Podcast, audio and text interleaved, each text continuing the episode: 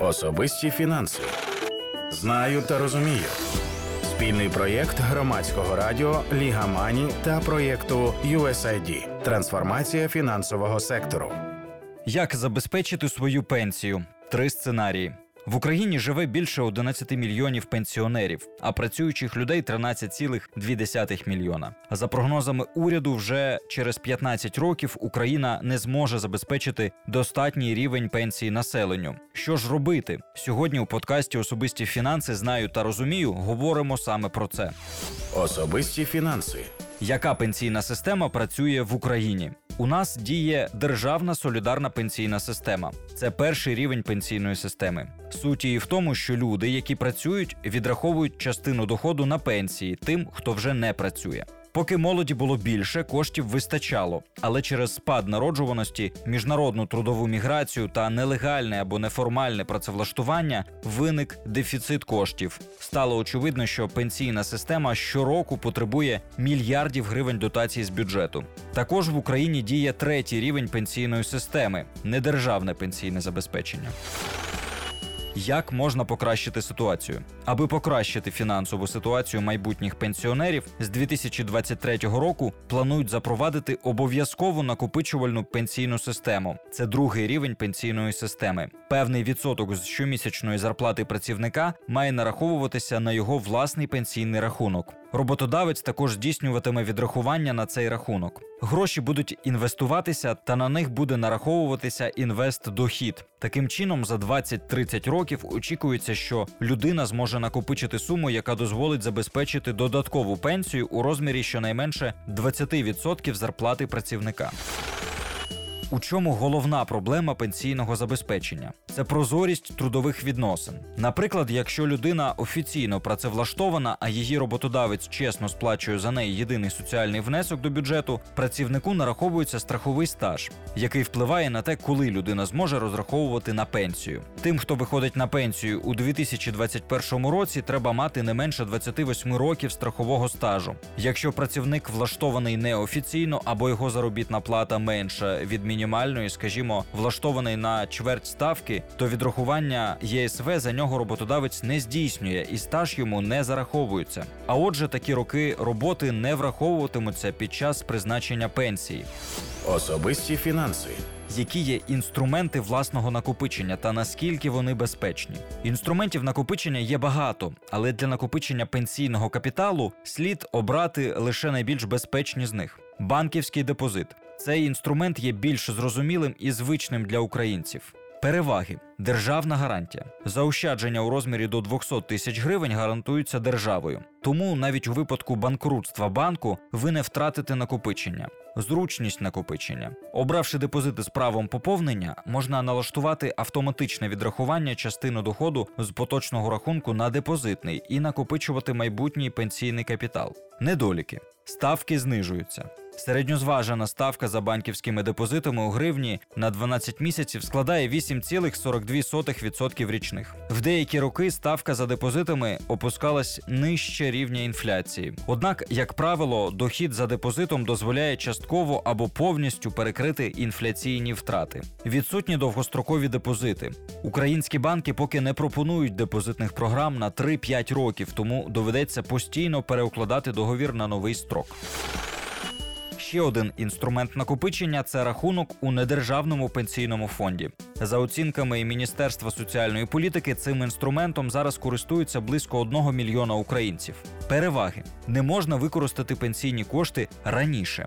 Ви не можете скористатися накопиченими в недержавному пенсійному фонді коштами до досягнення пенсійного віку. Винятки передбачені лише у випадку смерті чи важкої хвороби клієнта. Багаторівневий контроль. Контроль за діяльністю НПФ здійснює адміністратор пенсійного фонду, компанія з управління активами та банк-зберігач. Це дає певний рівень певності клієнту, що його кошти будуть вкладені в максимально надійні інструменти, можливість щоденного контролю за станом активів. Недержавні пенсійні фонди розраховують вартість чистих активів щоденно та публікують її у себе на сайті. Можливість переведення коштів. Забрати кошти достроково не вдасться, однак можна перевести їх в інший НПФ, чия дохідність або стратегія управління активами є привабливішою для вас. Недоліки, відсутність державних гарантій. Держава не гарантує збереження коштів у недержавному пенсійному фонді. За законом фонд не може збанкрутувати, однак може понести збитки.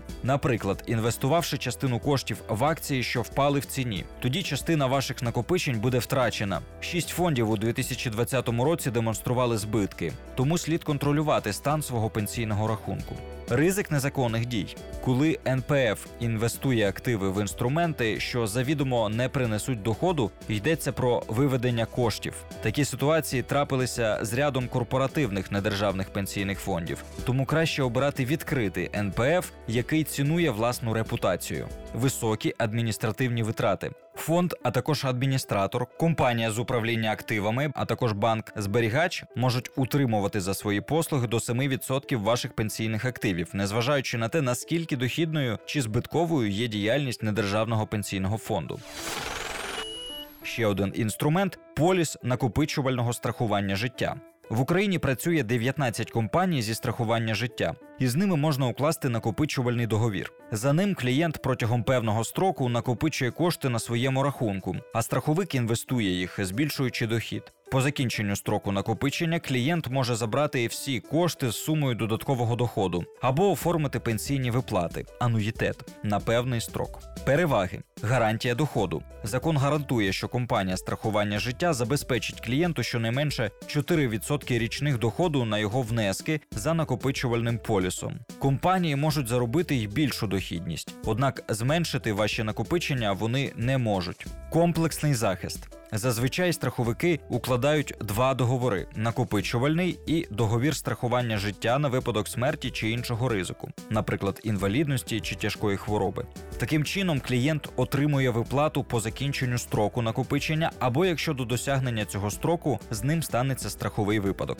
Недоліки, можливість банкрутства. Протягом останніх п'яти років п'ять страхових компаній зникли з ринку, залишивши без грошей 10 тисяч клієнтів. Сьогодні страхові компанії перебувають під наглядом Національного банку України, але й вам слід бути пильними. Під час вибору страховика обов'язково перевірте, чи має він ліцензію на здійснення страхування життя. Почитайте відгуки про компанію в інтернеті та перегляньте фінансову звітність компанії. Високий рівень адміністративних витрат. Компанія страхування життя має право утримувати на власні витрати до 15% отриманого доходу від інвестування ваших активів. Неліквідність страхові накопичення забрати чи перевести до іншої страхової компанії не є так просто. Річ у тім, що сума накопичень, так звана викупна сума, яку ви можете забрати, розірвавши договір зі страховиком, формується не одразу. Іноді у перший рік вона складає лише 10% сплаченого внеску і збільшується з роками. Непрогнозована дохідність. Окрім гарантованого доходу в 4% річних, залежно від успішності інвестицій, страховик нараховує клієнтам додатковий дохід, але передбачити дохід на рік вперед не вийде. Контролювати зміну вартості активів у щоденному форматі, як у випадку з недержавними пенсійними фондами, тут теж не вдасться. Тож обирайте найбільш надійний інструмент накопичення, і нехай ваша старість буде забезпеченою. Особисті фінанси. Знаю та розумію. Спільний проєкт громадського радіо Ліга Мані та проєкту USAID Трансформація фінансового сектору.